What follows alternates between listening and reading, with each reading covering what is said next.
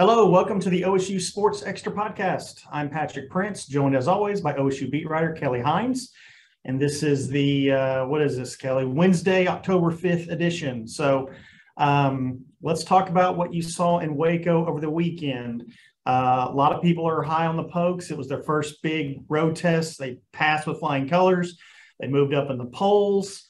Mike Gundy said he was very impressed with the response of his team, and he wasn't sure how how it would go with with some of the inexperience. Um, what, what do you, what do you make of what you saw in Waco? I thought that that was um, such a good win for for this team at this point in the season. When, as you mentioned, you know, not tested to that point yet, and um, I don't think we really knew what we were dealing with with this team um, until you go on the road. I, I, think that just reveals so much more. So um, to be able to um, control most of that game um, and kind of weather that weird third quarter when a lot of different stuff happened, and you know to have have big special teams moments, have the, the defense play well, and um, offense kind of you know have a validation type moment, you know, um, with a, with a goal line touchdown. I just felt like so many good things happened in that game, and that really um, gives you some confidence moving forward um, because it's going to be a wild ride um, in the Big 12. So I think um, just getting that confidence that comes with a road win in conference play. I have a kitten biting my toes. So great. I love that for me. I think that that was just like it, it, went really well. And there was some adversity during the game but you know they they they managed that really well. And um you know yeah you gave up some big plays. That that's going to happen in big 12 play. Um but you know just being able to bounce back from that i thought that that was um just really impressive. Uh, so I, tell me if you think i'm making too much of this but i thought it was real interesting when Spencer Sanders threw that interception. Um, you know, after having interception issues last year against in two games against Baylor, um, he seemed to handle that interception really well. He didn't, you know, he he's he's kind of gotten down on himself in the past, um, but he didn't do that. He he at least he didn't seem like it. Is that did you notice the same thing, or am I making too much? Oh, no, I, I thought that he responded exceptionally well to that because um, you know, with with all of the talk about what happened in in those games against Baylor, um, you just didn't you wouldn't want that to get in his head too much because a lot of that was out of his control. You know, tipped passes, hit while throwing, you know, things that that happen.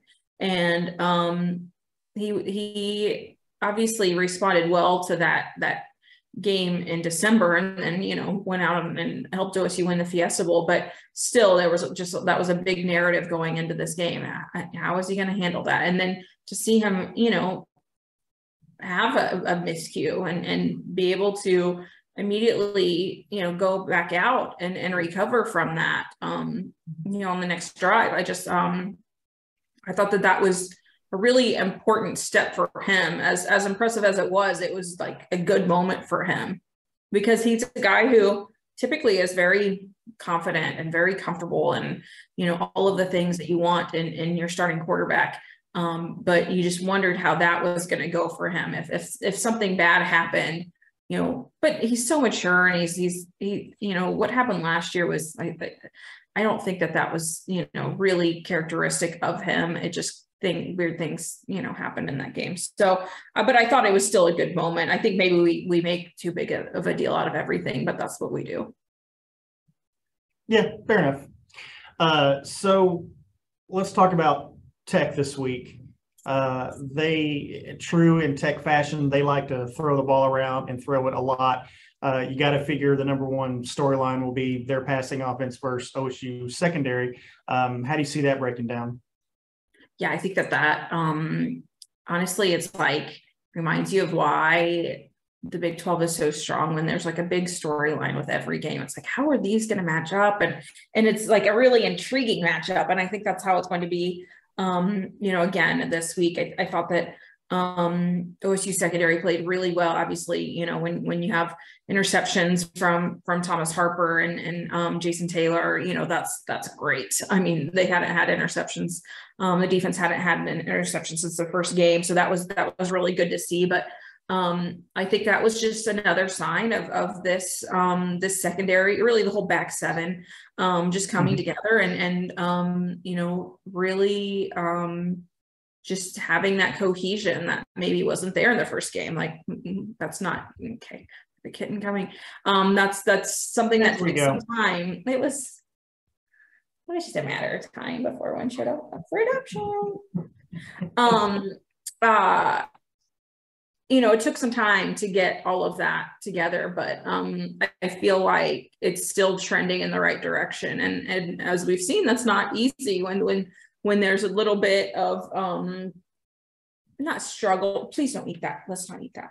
Um, anytime there's a- anything that doesn't go according to plan, like it could go one of two ways you know i think we've, we've seen that with some some of our other teams recently like things can get better mm-hmm. or it can get a lot worse so um, just seeing how um, much this defense has improved since the first game um, that's been really impressive and I, it's not surprising given derek mason and just his enthusiasm and energy and, and really just the leadership that they have on defense. But to see those guys um, buy into the process of you know we haven't had a ton of experience and we need to get that. And there may be some some minor growing pains but we're going to work through that. It's just that's kind of what makes college football enjoyable. So like that that whole journey of a season mm-hmm. um regardless of how it turns out like that's why we watch the games. That's why they play the games because you don't necessarily know how it's going to go. But seeing um, just how those guys I, it's not like i know them especially well. Just seeing their confidence on the field is a different vibe than it was in the in the first game.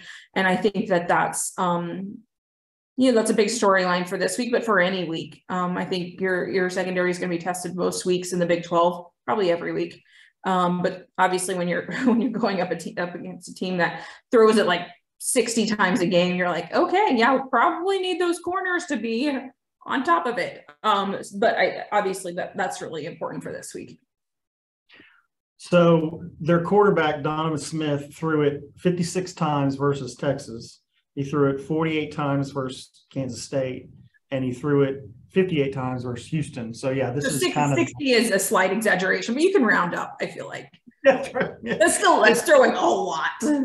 It's, and, it's I mean, and that's that's how you get to be um, one of the most productive passing teams in the country. Just just keep throwing, just throw it again. Just throw it again. Yeah. yeah, they're just slinging it around. So I mean, they do. They have had a lot of success throwing the ball, and like obviously they're doing it because it works. Um, but uh, it's it's super obvious what they're what they want to do, and um, they've been they've been pretty good at it. But I think um, the way that OSU secondary is, is playing like that that I think will be a challenge, but not something that's impossible. Yeah. So you had a chance this week to sit down with uh, Oklahoma State Athletic Director Chad Weiberg. Uh, you had a story in today's paper. Uh, anything interesting in that discussion that didn't make print today? Oh man, we we talked about a lot of different stuff, and that was kind of the, the what I wrote about about OSU's you know national brand status kind of was was the the biggest um, takeaway that I had. But you know, I I asked him because you know we we hear all the time about how you know college football is just about money and and every all of the decisions are driven by money. And I was like, you know, when in a world with that, like how do you keep the focus like on the relationships and and on the students and you know all of the the other things. And he was like we, we work really hard at doing that. And i i mean of course he's going to say that but like you know just knowing him a little bit like the relationships here's another kitten. Um the relationships are what matters to him. And this is so cute. Oh, that's a cute one. little one that was like near death like two weeks ago. And he survived looking well looking well. Um anyway but uh the other thing we talked about was you know the we talked about bedlam because you know that's that's a thing. Um it's not really a thing anymore but it's a topic of conversation. Um but i asked him i was like were you surprised about how how that took off? You know that the whole you know, Bedlam is dead thing, um, you know, when that did recently. And he was like, you know, I, I, was definitely surprised by that. I thought, I thought we all knew, you know, this is what the circumstances were. And we kind of did, but you know, when national media gets involved, it takes on a life of its own, and um, we're just left to yeah. deal with that. But um, you know, I felt like uh, you know, I specifically asked him what, what he thought about Mike Gundy, like, you know, having all of those thoughts that he wrote down and, and what he said and all that. And he's like, I wouldn't have changed any of that. And, you know, obviously you're going to say that to like a member of the media, but it, it seemed legitimate when he said that.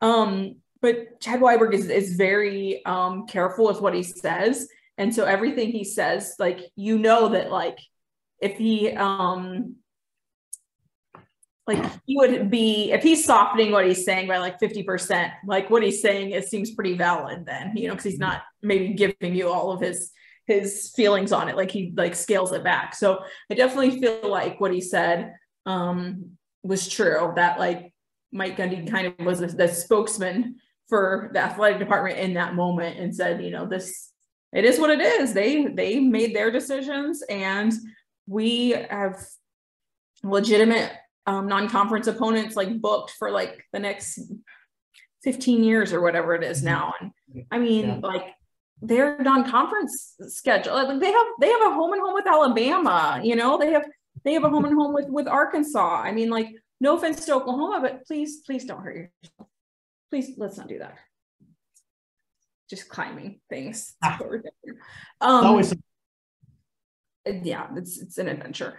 But um you know, I think uh, their their thoughts are, you know, we've we've worked so hard on on this these these long um, term, you know, in the far out future, like contracts and, and all of the scheduling, like we can't just throw that away because you know uh, somebody we thought we would be playing on an annual basis decide to go to another conference. I mean, it's just it's not that simple. Um, obviously, it, it it's a little bit less complex with the other sports, but um, I don't know that that's something that they're really actively discussing right now because like if I were OSU, I'd be like, y'all are the ones trying to throw us under the bus here and say that we don't want to do this. Like y'all are the ones who left the league. Like, so it's it's just not super cut and dry. But uh, Chad handled all of that great. I mean, he was just like, you know, it's it's what it is. Like we we have our schedules set for like a long time. So we, we aren't in a position to move anything else around um, to accommodate them. Yeah. Okay. Fair enough. I, and that's a good point about scheduling. It's not it, they they probably couldn't do it in the without canceling contracts. They couldn't do it anytime soon if they wanted to in football. I mean, just but, because like you would have to like remove someone from your schedule, like because you're right. you probably aren't going to like play like um, you wouldn't want Alabama and Oklahoma in the same year. So like pretty much every year they're going to have like a pretty good opponent and they they would have to remove somebody to to make room or schedule it for gosh, I mean they have Nebraska and Colorado like so far in the future. I don't have the the schedules in front of me, but like they would have to like schedule it for like you know well over a decade from now and who knows who's who's going to be in what conference at that point. Like it's just it's just it's a it's a scheduling issue i think at this point like um it, i would like to see the other sports try to do it. I mean yeah i think and i think that's that's realistic. Maybe maybe not for like you maybe wouldn't see that for for men's basketball. I don't know. I think you know that it doesn't a lot of that isn't that decided by by the coaches don't they pretty much Whereas like for football, it's like, oh, this these are the situations that are going to appeal for uh, appeal to us for tickets and you know uh, for TV and like there's so many factors that go into it. Um, especially you know when you're trying to uh, when you have like three non-conference opponents and you're trying to figure out the best combination of those. Um, mm-hmm. Whereas and that's scheduled so far in, advance. Whereas um, your non-conference opponents for the other sports like probably on a somewhat annual or every two or three year basis. So um, I think you will see it. I think it makes sense in, in most of the sports because of the proximity, because travel is a little bit different, you know, for for totally. sports that aren't aren't uh, men's basketball and football. You know, you're you're probably looking for more regional opponents. Like I think that that makes a lot of sense. So um, I would be surprised if that doesn't happen. I just don't. I don't know. Um, at, at what point that's determined. But um, I don't think there's going to be like this whole thing from OSU to all of its coaches. We don't want to play them in anything. Let's not schedule. I don't think it's going to be like that. I think it's going to be like you guys make your schedules and we sign off on it. So do whatever you want to do. All right, this is one of my favorite questions to ask. It's it's it's pretty simple question, but I love asking it. Let's let's go back to the to the field for a second. Who who are we not talking about that we should be? Mm-hmm. We as fans, media, football followers, who who are we not talking about that we should? Putting me on the spot. Putting you on the spot. I mean, I think what Tom Hutton does is so underrated. We still talk about it quite a bit though. So um he's just, you know, I had never talked to him before yesterday. Um, he's kind of what you would expect when he's, you know, 32 years old. And, and uh, as someone pointed out, you know, Braylon Presley, the younger Presley brother, you know, downed that punt.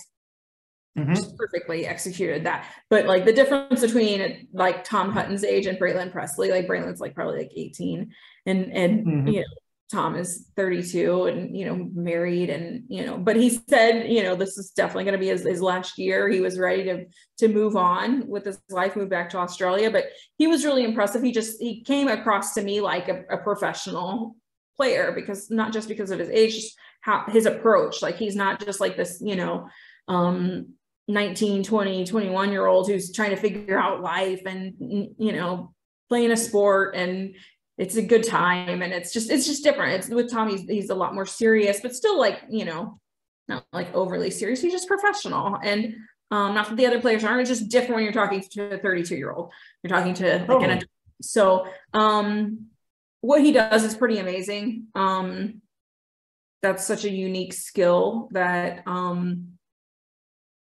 like the amount of work that's gone into it to be so good at this level.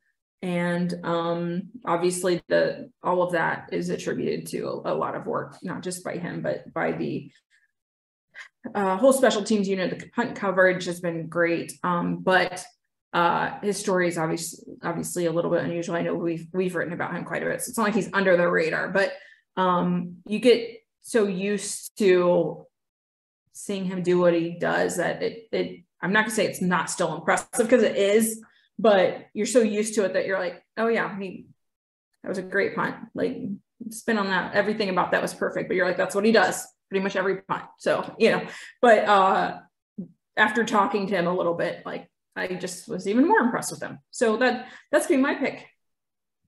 Fair enough. So he's going to move back to Australia following this year.